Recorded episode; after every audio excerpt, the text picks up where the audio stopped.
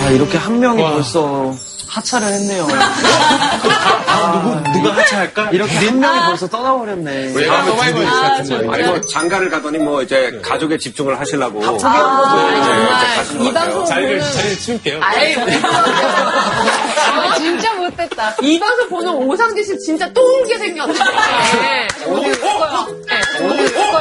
울지 마세요. 익숙한, 익숙한 조명이 그리워서. 상진이 형한테 문자 왔어. 내가 하차하셨나봐요. 하고 이제, 형, 오늘이구나 하면서 사진을 보냈어. 쟤 반리로 자기 왔지. 호텔 사진. 하차 시키자. 야, 다들 보고 싶다고 그러게, 전해달래요. 신혼이 부럽다. 네. 상진이의 목까지 오늘 또 열심히 해보자. 그렇지. 출연료도 1분의 1로. 어, 재미로 보는 세대 테스트 안 알고 싫어. 재밌겠다. 좋아해. 그래요? 커피하게 생각나는 노래? 하나, 둘, 셋. 아메리카노. 아메리카노. 좋아, 좋아, 좋아. 써, 써, 써. 누나, 누나 무슨 노래 했어요? 커피 한 잔을 시켜놓고, 그치? 커피 한 잔. 커피 하면 커피 한 잔이지. 왜냐면 우리는, 우리 때는 그 커피 아니라 아이스크림도 있었어요. 아. 방송 도중에 나오는. 어릴 때. 나보다 몇년 차이잖아요. 근데 왜 그러지? 펄 시스터즈 너무 구세대 아니에요?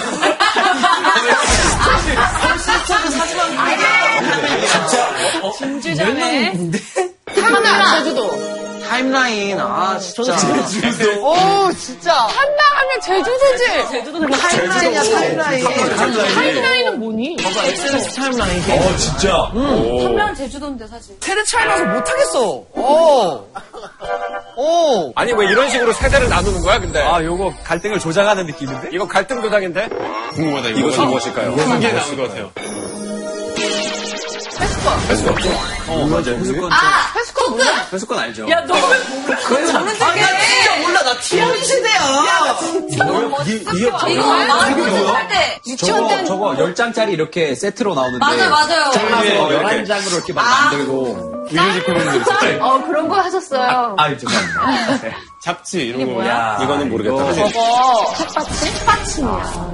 저, 아 맞다. 저 맨 오른쪽 위가 김민종. 야, 젊었다, 이 오빠들. 현우 오빠 봐. 아, 소피 마르스구나. 최진실 씨도 있다, 최진실 씨. 우레메. 문방구에 연예인 사진 되게 많이 봐. 맞아, 저 책받침도 옛날에는 그 잡지 사진 잘라가지고 가면은 문방구에서 코팅 해줬잖아요. 맞아, 진짜. 책받침 사는 것보다 자기가 좋아하는 지금 세대면은 내 사진 진짜 많았을 텐데. 아, 아쉽다. 무슨 소리야? 나 진짜 못 찢어졌어. 아쉽다, 아쉽다. 저 캐릭터 어떻게 할 거야?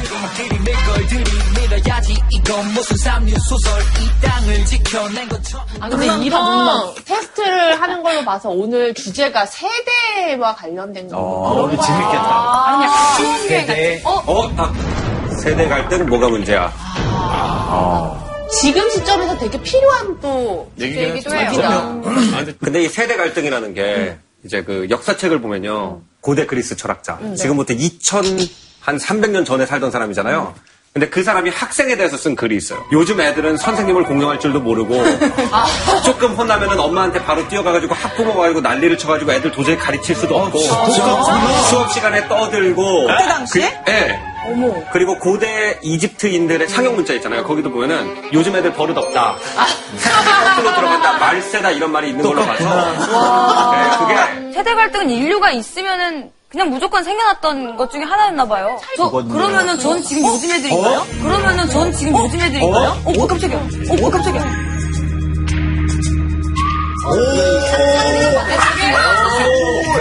와, 되게 젊으시다. 새로운 게스트 나주셨죠. 선생님. 네, 안녕하세요. 네, 안녕하세요. 저기 게스트인 줄 알았는데, 안녕하십니까. 저는 전상 진이고요. 네? 상진이요? 공교롭게도 전상들이 오셨구나. 사실은 제 대출이라고 아시나요? 대출이라고 아시나요? 대리 출석. 대리출석. 그래서 저 성진 씨 대리 출석을 대타로 오신 거예요? 하려고 했던 건 아니고요. 또 어떻게 오다 보니까 제가 오늘 강의를 하게 됐어요. 근데, 근데 의상이 참. 어, 되게 멋있어요. 매력있었어요. 멋있으세요. 네. 여보 굽던 거고요.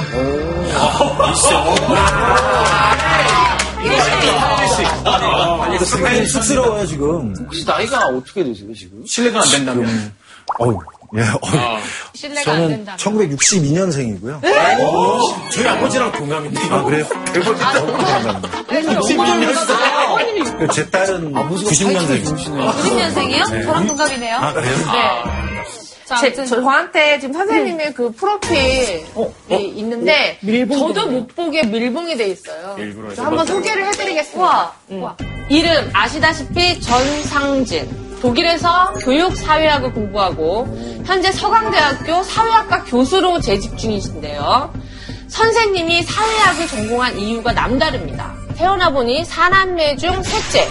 집에서는 형제들 사이에 낀 투명인간.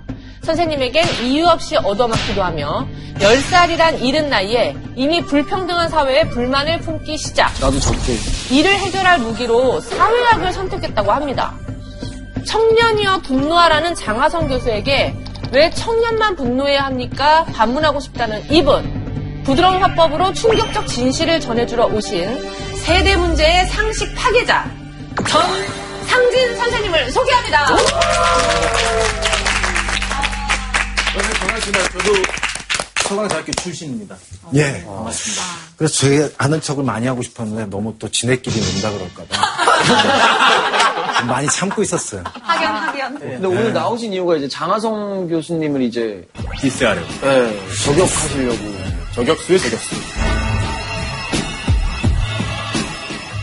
여러분 개인의 노력의 부족의 탓이 아니라 세상의 틀이 잘못돼 있고 그 필요 없는 노력을 하게 한 구조가 잘못된 거예요.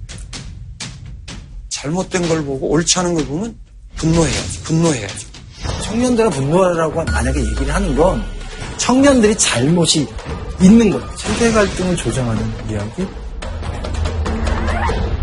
저격까지는 아닐 거고요. 근데 오늘 이 얘기를 하다 보면 왜 제가 장 교수님한테 뭔가 좀 다른 얘기를 하고 싶은지를 아마 여러분도 느끼시지 않았어요. 기대된다, 기대된다. 그렇다면 이제 뭐 오늘 과연? 어떤 강의를 들려주실지 굉장히 궁금하죠? 궁금하고 기대가 되네요. 그 옛날 물건들 보시면서 되게 좀 진심으로 좀 재밌어하는 느낌 같은 걸 받았었는데 네. 좀 그런 게 진짜로 있었나요? 네 네. 예전 과거의 생각 많이 하더라고요. 그때 당시에 너무 편했고 약간 가족끼리만 놀고 별 걱정 없었는데 요즘에 와서 문제가 너무 많다고 봅니다. 우리가 뭔가에 능숙해지려고 하면은 그게 다 없어지는 것 같아요. 알만하다 싶으면은 없어져요. 없어지고 또 새로운 걸 배워야 되니까 그렇죠. 그게 이제 너무 힘들다 보니까 저런 것들을 보면서 맞아 저건 내가 진짜 익숙하고 잘하는 건데 그런 생각이 드는 것 같아요. 근데 저는 요즘 세상이 더 좋거든요. 인터넷 없는 세상을 상상하기가 싫고 과거로 돌아가서 인터넷 없는 시절로 사느니 지금이 더 좋다는 생각도 저는 들기도 해요. 지금 말씀하시는 게 아마 오늘 주제, 그러니까 세대 혹은 세대 갈등이라고 하는 거 굉장히 밀접히 연결된다고 생각을 해요. 요즘 복고 열풍 많이 불잖아요. 예.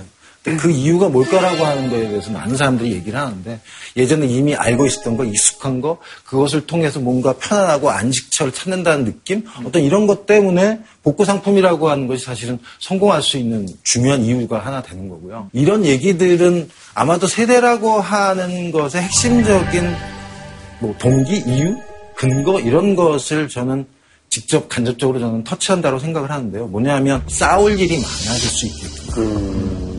즉 갈등의 대상이 될 수 있겠구나라고 하는 바로 그 지점. 그래서 우리가 세대에 대해서 조금 관심을 가져야 되지 않을까. 특히나 요즘 보면 정치, 사회적으로 또한 중요한 문제가 되고 사실은 또 경제적인 부분과도 사실 연결이 되는 부분들이 있잖아요. 그렇기 때문에 다방면으로 세대가 굉장히 중요한 화두가 되지 않았을까. 우리 강연도, 강의도 그것을 다루게 됩니다. Let's go, let's go. 자, 그러면 공부를 시작해야죠. 세대하면 떠오르는 거 생각하신 거 있어요? 세대? 세대. 세대. 아니면 세대 갈등? 뭐 세대라고 하는 어, 좀 써볼까요? 예, 써보시는 게 좋을 것 세대 하면 같죠? 떠오르는 거? 난 세대, 난 세대하면 전 여자친구가 생각난다. 이름이 세대였어? 이름 김세대였어? 세대를 맞았어요? 세대했어, 내가. 아주 준비해온 것 같아.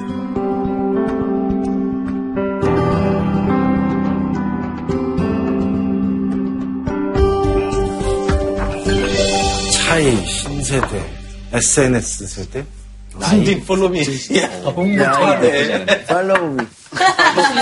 사실 안 보여도 D-I-N, D-I-N, 팔로우 미. 요즘은 약간 SNS 세대라고 생각해요, 뭐. 무슨 일이 나도 다 SNS에서 알 수 있잖아요, 막. 그렇죠. 제가 뭘 해도 엄마가 내가 어디 있는지 알아. 그렇죠. 약간 그러니까 우리 우리 엄마가 해시태그 검색하는 법을 배워가지고 아이고야. 갑자기 연락 와서 너 지금 뭐하니 새벽 3시에 뭐 이렇게 와. 너 지금 어디지? 맞아요. 어, 어떻게 알았어? 하면 엄마가 어느 순간부터 저를 검색을 해서 찾아내더라고요. 어머니 차단하면 안 되나요? 바꿀 수 있잖아요, 해시태그. 유령 계정이 있어. 유령 계정 있어. 내가 엄마 아이디를 몰라. 지수 씨는 추억을 쓰셨나요? 네. 저는 사실 세대 하면은 그 세대에 유행했던 것. 뭐 그때 좋아했던 것들을 같이 공감할 수 있는 게 그 세대들만의 추억이라고 생각하거든요. 그래서 세대라고 하면 그때를 떠올리게 되는 뭔가 추억이지 않을까라는 생각이 들었어요. 이 추- 추억은 그러니까 결국은 사람들을 이렇게 묶어주는 거라고도 볼 수 있어요. 맞아요. 근데 저 이 그림은 서현 씨 그림은 어떤 걸 의미하는 거예요? 혼밥? 어, 또 쓸쓸해요, 괜히. 맞아요. 대접, 대접을 그려봤습니다. 대접을 받으려고 하는 방식, 그리고 그 대접에 대한 기대, 그런 부분들 때문에 갈등이 오는 부분이 있다고 생각했고, 대접받으려고 하는 그 마음이 오히려 이렇게 차라리 대접처럼 크면 좋을 텐데 간장 종지 같은 마음으로 대접을 받으려고 할 때 갈등이 빚어지는 게 아닐까라는 경험들을 하기도 했습니다. 진경 씨는 차이 쓰셨어요? 네. 차이는 날 수밖에 없어요. 처음부터 차이에 대해서 인정하고 우린 달라라고 생각하면 되는데 특히나 나이 드신 분들이 나하고 다른 생각을 한다고 젊은 사람들을 꾸짖어요. 서로 인정하지 않는 데에서 갈등이 생기는 것 같아요. 틀리다라고 생각하는 거. 네. 그게 잘못된 것 같아요. 것 같아요. 그런가 봐요. 용주 씨는 네. 뭘 썼었죠? 어, 마음에 든다, 마음에 든다. 예, 그렇죠. 이게 대한국민 오디션의 역사인데 이제 어르신들 같은 경우 이제 전국 노래자랑 저희 할머니네 집에 가면 리모컨을 버린 것처럼 그것만 틀어져 있어요, 항상.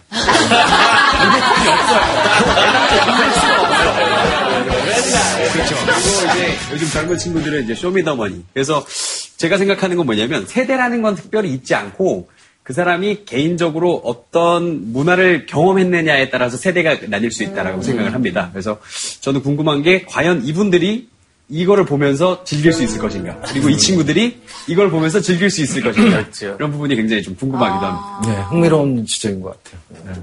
근데 진경 씨한테 여쭤볼까요? 전국 노래자랑하고 쇼미더머니를 보면서 아니 저거는 아니 저거를 세대 차이라고 봐야 되나요? 세대 갈등이라고 봐야 되나요? 차이죠. 차이죠. 그러니까 굳이 쇼미더머니가 재밌는 사람이 전국 노래자랑을 재밌게 봐야 할 이유도 없는 거고. 그렇죠. 누나, 누나 뭐가 더 재밌어요? 아유, 나는 쇼미더머니지.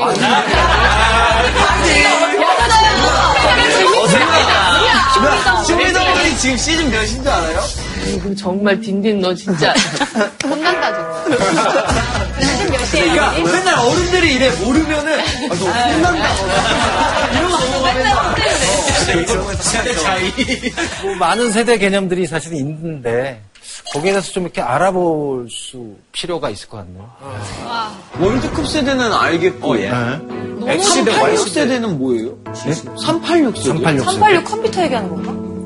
80년대 대학을 다녔고 그 사람들이 30대가 되었을 때라고 하는 3자가 그런 표현이거든요. 그래서 30대가 넘어가면 40대가 되고 그다음에 50대가 되고 이래서 맨 앞에 3자는 요즘은 안 쓰는 추세고 86세대라고 보통 얘기를 하고 아무래도 60년생인데 80년 대학을 다녔던 사람들이 민주화 운동이라고 하는 걸 이렇게 열심히 했었잖아요. 바로 그런 의미에서 86세대라고 하는 말을 쓰고 68세대라고 하는 말을 들어보셨는지 모르겠는데 68? 예, 68세대는 이제 서부, 유럽과 미국, 그 다음에 일본 뭐 이런 곳까지 다 지칭하는 건데 60년대 후반 즈음에 청년들, 학생들 뿐만 아니라 청년들이 뭔가 기존 사회에 대해서 반항, 저항, 투쟁하는 것들을 지칭하는 것이고 바로 그런 의미에서 68을 바꾸면 86이 되잖아요. 그런 아마 일종의 뭐 토릭을 하면 거라고 보고 전 근데 진짜 옛날부터 궁금했던 게 X세대가 뭐예요? XYZ. X세대, Y기족 막 이러잖아요. 사실 몰라, 너? 나 X세대가 뭔지 몰라. 진경 누나 얘기 아니야, 진경 누나? X세대지. 오, X세대 딱. 근데 X세대 때가 진짜 재밌었던 것 같아요. 알수 뭐예요? 진짜 X세대가 뭐예요? X세대. 분이죠. 네. 예. X세대가 뭐냐고요? 네. X가 뭐냐고요? 아, 그러니까 X세대 어땠냐고요? 아니면 X세대가 뭐냐고요? 그래서 사실은 X세대라고 하는 말은 X세대. 영미권에서 나온 말이고요. 실제로 보면 1950년대에 이미 X세대라고 하는 말을 쓰였어요. 근데 그 X라고 하는 말을 조금 더 설명을 하자면 알 수 없는 존재라고 하는 뜻을 갖기도 하고요. 미국의 X세대의 특성은 뭐냐면 소비를 회피하고 기피한다는 뜻입니다. 다르네. 네. 근데 우리나라의 X세대는 아마도 소비 욕구나 아니, 소비 측면에서는 호황기. 가장 네, 가장 맞아, 피크를 맞아. 그리고 게 아니에요. X세대가 제가 생각할 때는 되게 좀 호황기? 약간 여러 가지 면에서 르네상스 시대였던 것 같아요. 르네상스요. 그 정도였어요? 맞아. 어, 진짜 그때는 막 카페 같은 데 가잖아? 그러면 테이블마다 전화기가 있었어. 옆 테이블에 관심 있으면 전화해. 옆 테이블에 왜 전화해? 연애해도 호황기, 연애해도. 만나자고, 같이. 어, 그러니까 재밌다. 가서 직접 가기 민망하니까 전화. 감성적이다. 되게 재밌었다니까, 그때. 감성적이야? 근데 X세대는 좀 서울에 한정돼 있던 것 같기도 맞아, 해요. 그건 그래요. 왜냐면 텔레비전에서 이제 뭐 압구정 로데오 거리 하면 항상 뭐 외제를 지향하는 퇴폐 문화 이런 식으로 나왔었어요. 그때는. 어, 맞아. 약간 그런 게 그러면 우리 동네 어르신들 앉아가지고 보면서 말세요 말세 전략을 해가지고 어 국가 기반 사업 했어야지 저렇게 외제 해가지고 외화 다 유출되고 그러니까 일반적인 서울이 아닌 다른 지역 사람들은 X세대의 출현을 갖다가 좀 아 큰일 났다. 근데 우리가 열심히 저축해가지고 돈 모아가지고 국가 기반 만들고 있는데 쟤네가 외화 다 펑펑 써가지고 어떻게 하면 좋냐고 이런 반응이 있었는데 근데 그건 오렌지족이라고 좀 더 지칭해도 되지 않을까? 근데 더 크게 느껴지겠지만, 그건 약간 좀, 그 X세대 중에서도 오렌지족이라. 맞아, 오렌지족. 그좀 극소수의 되게, 사실 오렌지족은 제가 보기엔 계급 개념이 더 들어가 있는 아, 맞아. 모노족도 되게 있어야지. 개념인 것 같아요. 있어야지 아주 그런 거. 세대 명칭이라고 하는 게 여기서 사실 중요한 포인트가 있을 거라고 생각하는데요. 여기 있는 명칭 중에 자기를 표현하기 위한 세대 개념, 아니면 다른 친구들을 표현하기 위한 세대 개념, 저는 게 구분될 수 있을 거라고 생각을 하거든요. 또 만약에 본인들 스스로가 세대 개념을 규정한다라고 하는 건 그 세대라고 하는 것의 특성에 본인들 스스로의 주도권이 어느 정도는 개입될 수 있는 거예요. 누군가 남이 그들에게 뭐라고 지칭한다라고 하는 거, 이를테면 오렌지죠. 이건 선망의 표현도 있지만 비하의 표현, 아니면 좀 경멸의 표현도 사실 섞어 들어가 있는 것도 있거든요. 바로 그런 의미에서 여러분들이 속한다라고 하는 세대가 우리들 스스로가 이러한 세대 명칭을 쓴 건가? 아니면 누군가 다른 사람들이 쓴 건가를 구분하는 것이 좀 필요할 수 있을 거라고 생각하고 이런 세대 명칭을 누가 많이 가장 많이 쓰는가라고 하는 점에 대해서 사실은 선- 봐야 돼요. 근데 승현 씨 말씀하신 것처럼 마케터들이 가장 많이 쓰겠죠. 저 경영대 다닐 때 마케팅에서 어떤 물건을 갖다가 모든 사람들한테 보편적으로 만들기가 힘들기 때문에 세그멘테이션이지. 어떤 연도에서 어떤 연도까지를 갖다 일부러 잘라내가지고 걔네들한테 공통된 정체성을 갖다가 광고로 부여를 한 다음에 거기에 맞는 소비를 갖다가 이렇게 만들어내는 방식을 갖다가 이제 공부한 기억이 나거든요. 결국 그러니까 마케팅에서 활용하는 세대 개념은 본인들 스스로의 상품을 팔기 위한 목적으로 하는 거예요. targeting할 때. 상술? targeting 일종의. 목적으로 하는 근데 경제만 있나요? 어떤 문화적인 새로운 트렌드를 이해하기 위해서, 그러니까 아티스트가 될지, 뭐, 뭐라고 표현해야 될지 모르겠지만, 자신들의 독특한 스타일을 표현하기 위해서 세대라고 하는 표현들을 사실은 많이 썼죠. 한국 사회에서 서태지와 아이들이라고 하는 새로운 어떤 집단들이 가지는 여러 가지 의미가 있기 때문에. 근데 특히나 힙합씬 같은 경우에도 세대라고 하는 명칭을 통해서 서로 전쟁을 벌이는 경우도 좀 있는 것 같아요. 1세대 힙합, 네. 2세대, 뭐 3세대. 뭐. 딘딘 씨는 몇 세대에 속해요? 저는 힙합 아니에요? 예, 예능인. 엔터테이너라고. 엔터테이너. 음. 왜 이렇게 소심해지셨어요? 아, 저는 모든 걸 할 겁니다. 네. 아, 힙합이라는 한 장르에 국한되지 않고 저는 이제 뭐 연기도 할 거고요. 네. 원래 Y, Y, Y세대 특징이 이거예요. 이 여러 모습 보는 게. 예. 난 Y세대 아니야? Y세대야. 난 Z세대야. 아닌데? X, Y, Z. 난 Z야. 아니, 너 그게 한국에서 태어났어. 28이잖아. 아니, 93부터 Z야, 93부터. 아, 선생님, 여기서 질문이 있는데요. 9위까지 지금 저런 상황에서 한 사람은 Y라고 한 사람은 Z라고 그러잖아요. 그러니까 자기의 나이와 관계없이 자신이 생각하는 뭘 그런 거에 따라서 자신의 세대가 갈릴 수도 있네. 제 팀은 10대. 그렇죠. 자신의 연령에 상관없이 내가 어떤 세대에 속한다라고 본인 스스로가 느껴버리면 사실은 심판관이 있어서 누구는 어디에 속합니다 이렇게 얘기하는 건 제가 보기에는 아닌 것 같아요. 그럼 진짜 세대를 규정하는 방법이 없는 거예요? 그럼 선생님이 보는 세대 규정 방법이 있잖아요. 그때그때 다르다. 라고 말씀드릴 수 있을 것 같아요. 각각의 사람들이 살고 있는 영역마다 나름대로의 세대가 있어요. 이를테면 저는 40이 넘어서 교수가 처음 됐거든요. 근데 40이라고 하면 되게 많은 나이라고 생각을 하시잖아요.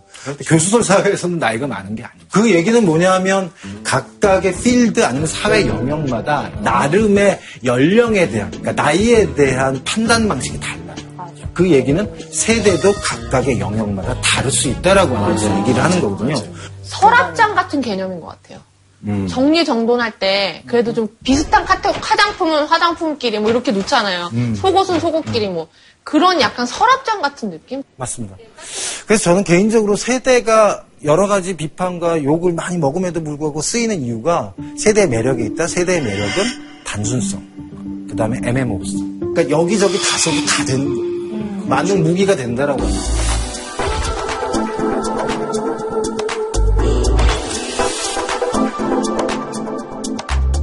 가장 세대라고 하는 얘기를 했을 때 많이 쓰이는 것들을 전 두 가지로 구분할 수 있을 거라고 생각해요.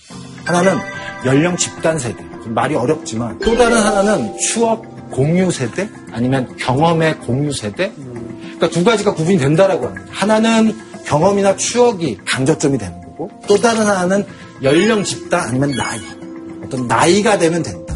라고 하는 게 저로서는 이렇게 구분을 해서 봐야 되는데 실제적으로 자꾸 서로가 서로를 교란하고 간섭시킨다라고 하는 식의 생각이거든요. 정치적 세대라고 하는 부분과 연결시켜서 얘기를 하자면 청년은 진보적이고 연세가 들면 보수적. 보수적이다 라고 하는 식의 얘기를 많이 하죠. 그래서 지금 현재 60세 이상의 어르신들이 보수적이다 라고 하는 걸 금방 얘기했던 방식으로 설명할 수 있지 않을까요?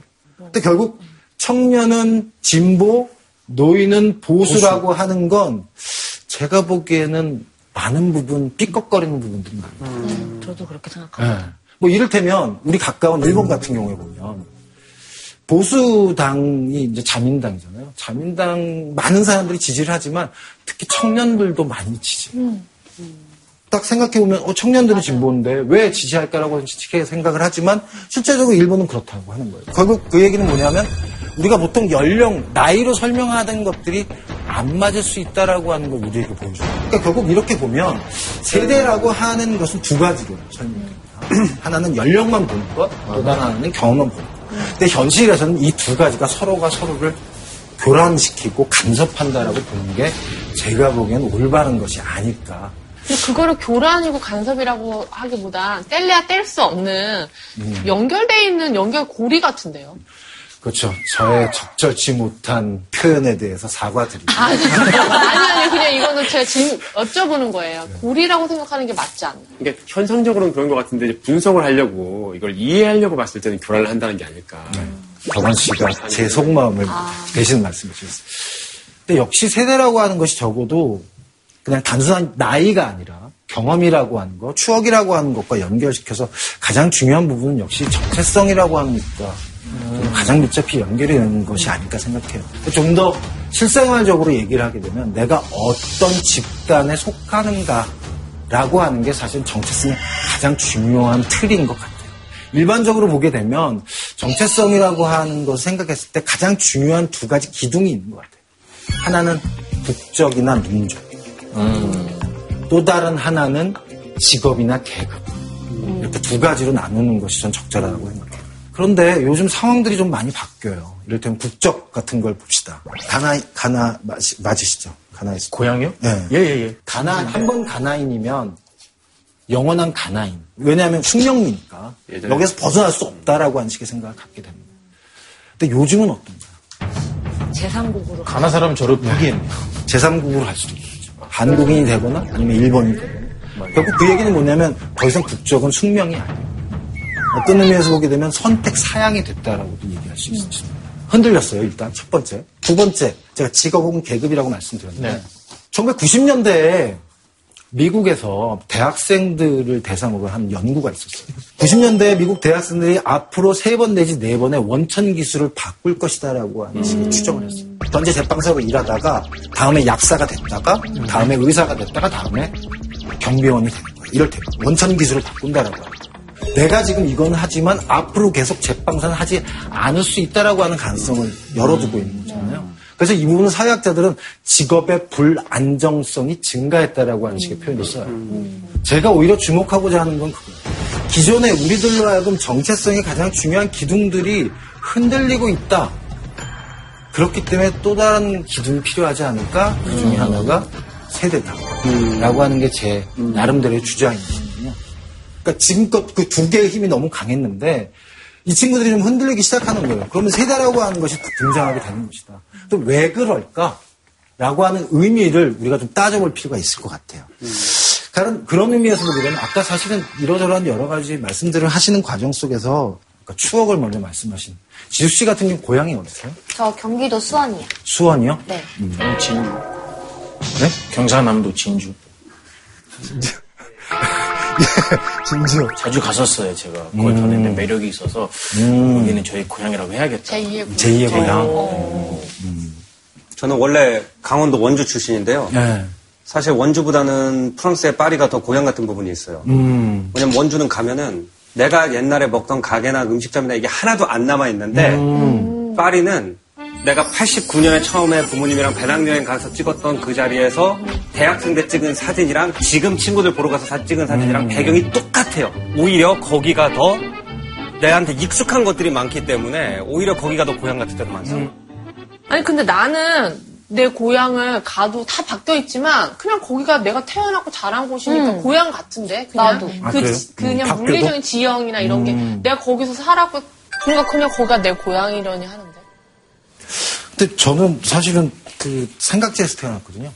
너무 많이 변했어요. 많이, 많이 변했죠. 너무 많이 변해서 옛 모습을 저, 전혀 찾을 수 없어요. 전혀 없죠. 네. 근데 아까 진경 씨 말씀하셨잖아요. 어떤 지리적으로는 공간적으로 많이 변했지만 그래도 고향 하면 뭔가 있지 않을까? 그 땅은 그대로 있는 어, 거니까. 네, 이 자리에 그거, 그거 있었지 네. 하면서 또 추억을 어, 또 하게 되잖아요. 그러니까 결국 그게 땅에 있는 건지 아니면 우리들의 관념에 있는 건지는 좀 따져봐요. 이름 속에 있었어. 이름 속에 있었어. 아, 기억에 있는 삼각지였구나. 아까 우리가 젊은 시절의 경험 이런 걸 추억 공유 세대라고 말씀을 드렸잖아요. 그러니까 결국 이 얘기는 뭐냐면 고향이라고 하는 것과 저는 굉장히 밀접히 연결된다고 생각해요.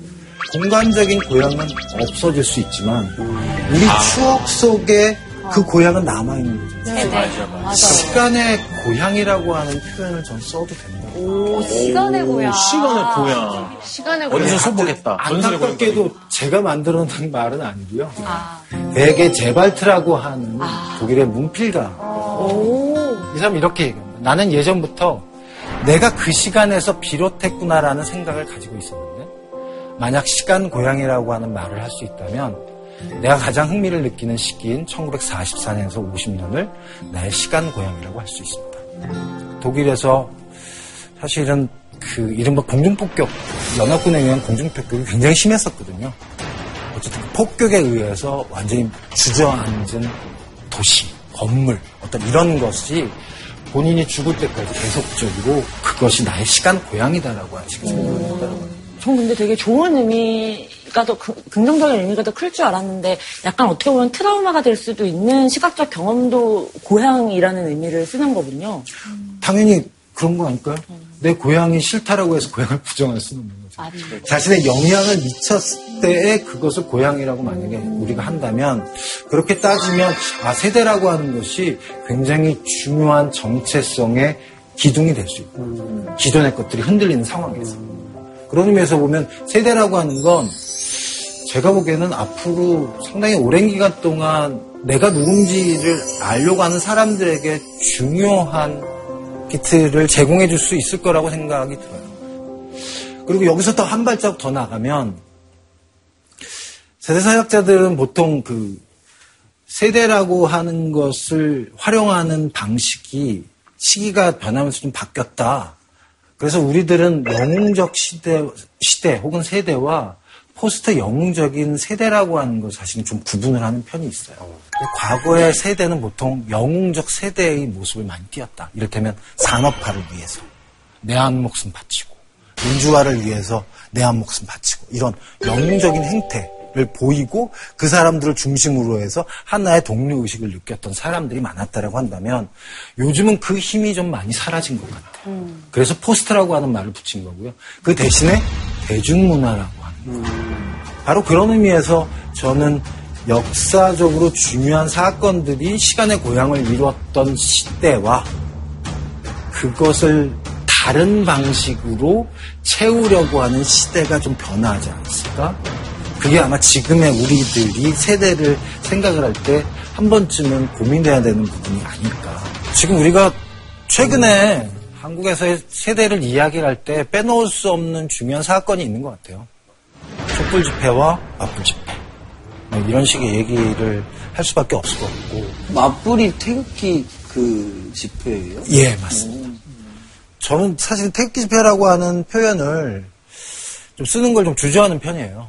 나름대로 이유가 있는데요. 크게 두 가지입니다. 첫 번째는 태극기는 어떤 특정한 정파나 세력의 상징이 되기엔 너무 중요한 그렇죠. 맞아요. 국가의 상징이잖아요. 맞아요. 그렇죠. 맞아. 두 번째로 시기적으로 보게 되면 촛불, 맞불 이렇게 우리가 얘기를 할 때 무엇이 먼저 시작했죠? 촛불 집회가 시작했죠. 그 다음에 나타난 게 이른바 태극기 집회예요. 즉, 그 얘기는 뭐냐면, 맞불은 촛불에 대응하기 위해서. 맞불이라고 이야기를 해야 양자의 어떤 대응 양식도 볼 수 있고 흘러가는 흐름도 더 적절히 볼 수 있지 않을까라고 하는 차원에서 촛불 맞불 뭐 아직도 사실은 끝난 게 아니죠. 그래서 거기에 대해서 뭐 여러 가지 생각들이 있으실 것 같아요. 저희가 제일 우선 드는 생각이 이게 과연 세대 갈등인가? 음. 라는 질문을 음. 해봤으면 좋겠는데 음. 촛불 집회에 보면 되게 다양한 연령대 분들이 나오시잖아요. 맞아요. 저도 뭐 가서 몇 면을 봤을 때 정말 나이 드신 분부터 아이 손잡고 나온 저 같은 경우 아이랑 같이 갔었는데 음. 어, 그런 모습까지 있는데 과연 그것을 세대로 갈등으로 봐야 되나 하는 음. 생각이 좀 들었습니다. 음. 다 자기의 마음속 생각을 표현하고 얘기할 자유가 있는 거잖아요. 근데 나랑 다른 사람들이구나까지만 보면 되는 것 같아요. 근데 음. 거기서 내가 원래 네가 틀리네 이렇게 가버리면 음. 거기서부터 갈등이 시작되는 게 아닌가. 근데 맞불 집회가 보는 촛불에 대한 시, 생각은 뭐냐면 제가 그분들에 대해서 좀 많이 공부를 했는데 그분들은 정말 진심으로 정말 진심으로 이게 거짓 언론과 종북 세력의 농단과 뭐 이런 그 선동에 의해서 이런 일들이 일어났다고 정말 진심으로 생각을 해요. 그 이면에는 뭐가 있냐면 아까 말씀드렸듯이 가짜 뉴스를 누군가가 계속 만들고 있어요. 그러니까 실제로 그게 약간 좀 되게 조직적이에요. 그래서 그 어른들에게 정말 그렇게 믿게 만들어요. 완전 세뇌를 시켜서. 그래서 그분들은 우리 촛불 집회를 보면 정말 한심할 거예요. 그분들 입장에서 본다는 거. 제가 느끼기에는 저는 이 두 집단이 쪽에서 이제 태극기 흔들고 계시고 이쪽에서 촛불 들고 있었잖아요. 그거 보고 역사 여가로서는 굉장히 감동스러웠어요. 우리나라 지난 50년, 60년 역사를 봤을 때는 과연 저 정도를 과격하다라는 단어로 표현할 수가 있을까? 굉장히 평화로웠던 거거든요. 근데 그 중간에 있었어요. 기자들 뺏겨 기자들 카메라 뺏기고 기자 부터당하고 경찰들이 다 국지전들이 그 그거 충돌이 없었던 건 경중간에 경찰 벽이 있어서. 어쨌든 승현 씨가 중요한 지점을 지적한 것 같긴 해요. 그러니까 더디긴 해도 뭔가 조금씩 나아지고 있긴 한 것 같아요. 맞아요. 자, 그럼 이제 이제부터 제 얘기를 좀 해볼게요. 맞불 어르신들이 왜 맞불 집회에 나갔을까? 근데 여기에서 전제는 뭐냐면 국정농단 사태가 사실이라고 하는 전제에서 출발하는 거예요. 근데 저는 이거를 인지부조화라고 하는 사회 심리적인 과정을 가지고 설명을 할 수 있지 않을까 싶어요. 인지부조화라고 하는 것은 뭐냐면 잘못된 결정에서 스트레스를 받는 상황을 인지 부조화라고 해요. 그러니까 어떤 결정을 했어요. 근데 이게 아, 좀 잘못된 걸수 있어. 그러면 막 짜증이 나죠. 스트레스를 막 받죠. 고통을 막 받죠. 그래서 그때 우리가 대처할 수 있는 방안이 즉 그런 스트레스를 대처할 수 있는 방안이 두 가지예요. 하나는 그 결정을 되돌리는 또 다른 하나는 자신의 잘못된 결정임을 알매도 불구하고 그것을 합리화하는 저는 이 얘기를 그대로 나쁠 시민들에게도 적용할 수 있지 않을까라고 하는 거예요. 그러니까 여기서 말하는 잘못된 결정이라고 하는 건 본인들 스스로가 박근혜 전 대통령을 지지했다는 자, 사람들이죠. 음. 그러면 그것 때문에 스트레스를 받잖아요. 결정을 되돌릴 수 있는 방법은 그 양반으로 하여금 거기서 물러나라. 아, 촛불을 들고 광장으로 나가시는 분들이 있을 수 있겠죠. 음. 이게 첫 번째 사례예요. 아까 말씀드렸던. 네. 근데 맞벌 시민들은 그런 분들이 아니에요. 음. 자신의 잘못된 결정을 고치려고 하지 않으세요. 대신에 그것을 합리화시켜요. 자, 잘못된 결정을 합리화한다고 말씀드렸잖아요. 됐고, 여기서 크게 우리는 두 가지를 얘기할 수 있어요. 하나는 정보 편식이고요. 음. 또 다른 하나는 동조자의 확대. 즉, 우리들이 잘못된 결정을 했을 수가 있는데, 그것 때문에 스트레스를 받고, 근데 그걸 합리화를 시켜서 정보 편식을 막 하고 있는데, 이게 그래도 자꾸 불안한 거야. 사람들이 자꾸 아니라고 하니까. 그럼 어떻게? 동조자들을 자꾸 만들어가는 결국 인지부조화는 결국 잘못된 결정과 관련돼서 우리가 받는 스트레스를 설명하는 것이고 이걸 정치적인 사안으로 보면 저는 막돌 시민의 행동을 이런 식으로 혹시 이해할 수 있지 않을까라고 하는 가설이고요. 그런데 저희가 오늘 주제가요 세대 갈등 뭐가 문제야 이제 이런 주제로 지금 얘기를 나누고 있잖아요. 근데 이 프로그램을 이제 또 나이 드신 어르신 분들도 보실 텐데 이러한 이야기들이 어떻게 보면 세대 갈등을 더 유발시킬 수도 있겠다라는 걱정이 좀 들어요. 제 주변에 이제 어르신분들이 계셔서 이렇게 얘기를 가, 들어볼 기회가 있어서 들어보면 그분들을 다 인지 부조화라고 매도할 수는 없어요. 근데 이제 이것만 가지고는 사실은 설명하면 안 되죠. 사실은 제가 최근에 맞불과 관련돼서 이러저러한 매체하고도 이제 인터뷰를 많이 했는데 제가 이런 얘기를 했었어요. 맞불 어르신들께 귀를 기울여야 한다. 음. 그런 과격한 구호 뒤에 뭔가가 전 숨겨져 있을 거라고 생각을 해요. 첫 번째로 역시 얘기할 수 있는 건 한국의 노인들의 어르신들의 상태가 또 여기서도 OECD 비교가 들어갑니다. OECD 비교했을 때 어느 정도일까요? 빈곤율이.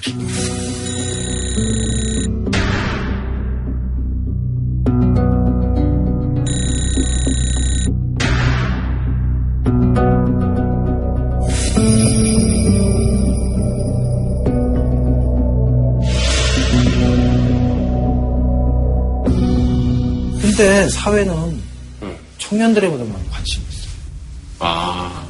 노인들의 고통에 대해서 주목하는 것보다 청년들에 대한 관, 고통에 주목하는 것들이 더 많은 거 아닐까? 음. 어. 근데 만약에 저라면 굉장히 섭섭할 것 같아요. 음. 여기에다가 저는 시간의 고향이라고 하는 개념을 여기에서 끌어들이는 게 좋지 않을까 생각해요. 그러니까 여기서 세대라고 하는 말보다는 시간의 고향. 왜냐하면 시간의 고향이 설정되면 그 주변으로 뭔가 사람들이 모일 수 있다라고 하는 생각이 들기 때문에. 특히나 맞벌 시위에 나가시는 어르신들이 갖는 시간의 고향에서 가장 중요한 역사적 인물은 누굴까요? 박정희 대통령. 근데 이 분들이 이제 애국 시민 레파터리들에서 공통적으로 얘기가 되는 것은 뭐냐면 과거에 어떤 행복했던 시절? 아니 면 과거에 어떤 찬란했던 시절? 내일은 오늘보다 나을 거야. 실제로 나 그러니까 미래에 대한 어떤 비전을 가지고 희망을 가질 수 있었던 시절. 하지만 요즘은 안 그렇잖아요 게다가 이분들은 어떤 적극적인 사회 활동에서 본인은 원하지만 배제당하신 분들이에요. 근데 무슨 일이 벌어졌죠? 촛불 집회라고 하는 걸 사람들이 막 모여서 했어요. 그 다음에 탄핵 진짜 됐어. 자, 그러면 이 맞불 어르신들이 상실한 걸 좀 따져볼까요? 첫 번째, 상실 아니면 고통? 현실의 고통 아까 말씀드렸고요. 경제적. 그 다음에 사회적인 소외 말씀드렸고요. 어머나, 이제는 시, 간의 고향마저 잃어버려. 아이고. 그러니까 이 얘기를 저는 시간의 실향민. 이라고 하는 표현을 쓸 수 있을 것 같아요. 내가 내 삶을 어떻게 생각하는 것인가, 이게 정체성이 가장 중요한 포인트잖아요. 그 정체성이 가장 중요한 포인트 하나가 사라진 거예요. 갑작스럽게. 그러면 이분들이 분노할까요? 억하심정이라고 하는 표현으로도 저는 볼 수 있을 것 같아요.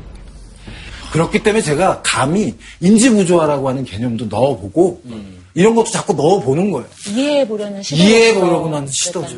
그분들의 목소리, 소리에 귀 기울여야 한다라고 하는 건 구호가 아니라 금방 말씀드린 그 지점이에요. 그 사람들의 현실적인 고통, 그 다음에 사회적인 냉대 혹은 소외, 그리고 시간의 실향민이라고 하는 현실.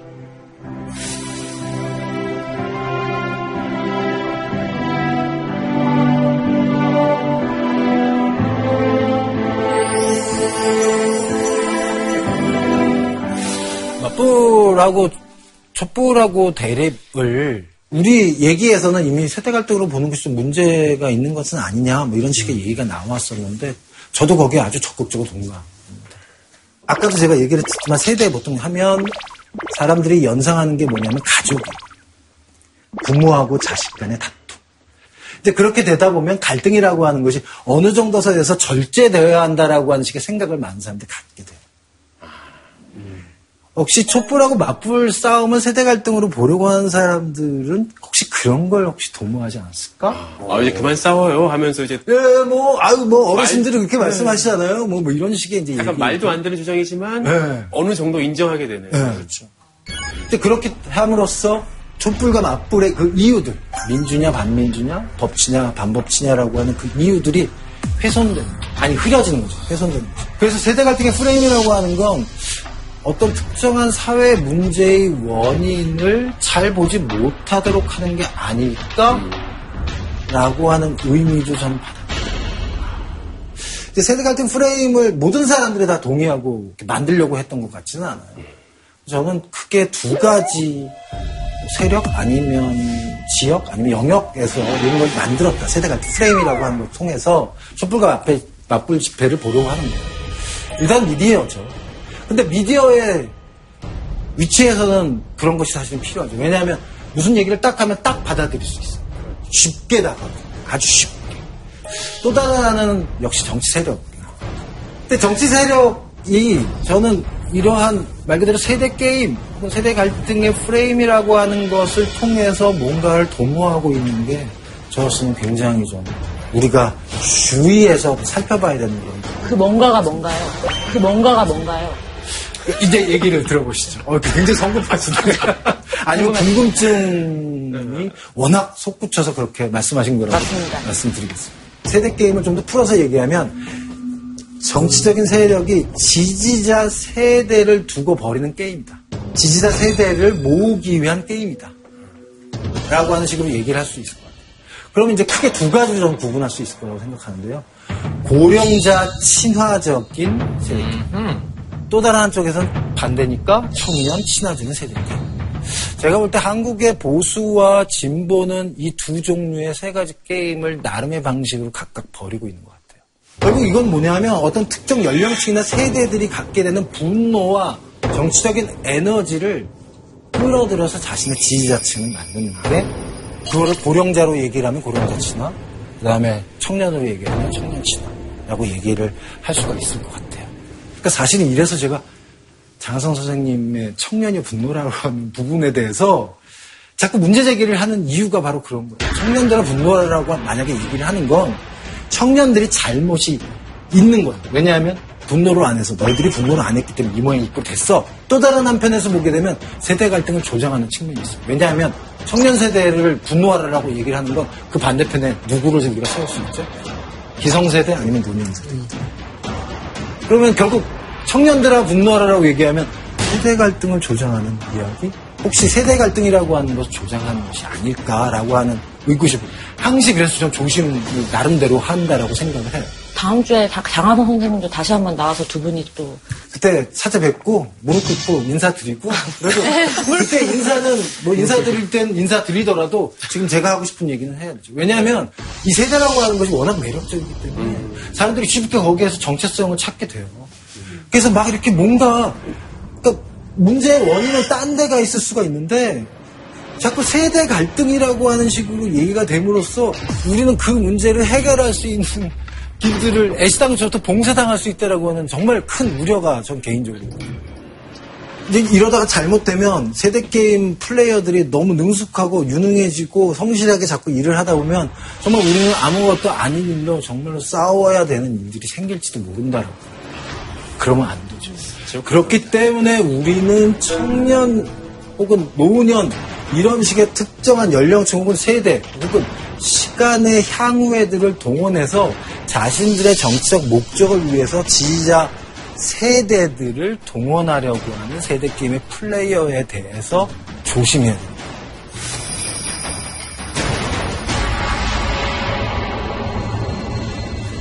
혹시 질문들 있으신가요?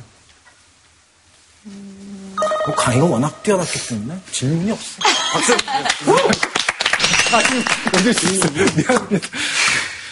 아까 선생님께서 그분들이 지금 시간의 실향맨이라고 하셨는데 네. 그러면 그 고향을 다시 돌려줘야 되나요? 뭐 강의가 워낙 뛰어났기 때문에 질문이 없어. 박수! 먼저 질문. 미안합니다. 아까 선생님께서 그분들이 지금 시간의 실향맨이라고 하셨는데 네. 그러면 그 고향을 다시 돌려줘야 되나요? 그게 굉장히 어려운 부분인 것 같아요. 그게 굉장히 어려운 부분인 것 같아요. 당신이 생각하는 시간의 고향은 다 거짓말이에요. 라고 하는 식으로 얘기가 된다고 해서 그 양반은 시간의 고향을 잃는 건 역시 마찬가지죠. 그렇지. 고통은 여전히 남는 거예요. 그렇죠. 그러니까 우리는 고통도 해결하지 못하고 나름대로 위안처마저도 뺏어버린 거예요. 그리고 지금 이미 뺏기고 있으신 분들이 많기 때문에 지금 이렇게 많이 고생들을 하고 계시는 거죠. 근데 그렇다라고 해서 그렇다라고 해서 그 부분에 대해서 얘기 안 하면 안 돼요. 그러니까 결국 시간의 고향 굉장히 아무런 그 영향가도 없고 별거 아닌 것처럼 보이실 수 있지만 사실 이게 정치적으로 굉장히 악용될 수도 있다라고 하는 걸 우리가 생각해야 되지 않을까 생각합니다. 세대 대립이 아니라 세대 전쟁. 노인들을 주저, 주저. 세대 전쟁의 핵심은 젊은이들, 아이들은 줄어들고 노인들은 많아진다라고. 저출산골. 유시민 선생님께서는 방화제 입증했죠. 출생아 수 30만 명 미만, 사망자 수 70만 명. 2060년에 모든 것이 다 파산이에요. 유시민 선생 오늘 저격하죠. 저격, 저격하죠.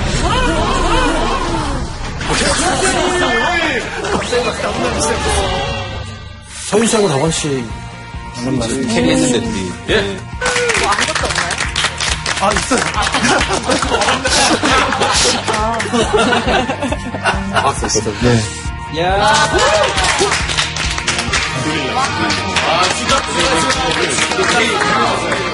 진짜 재밌어서.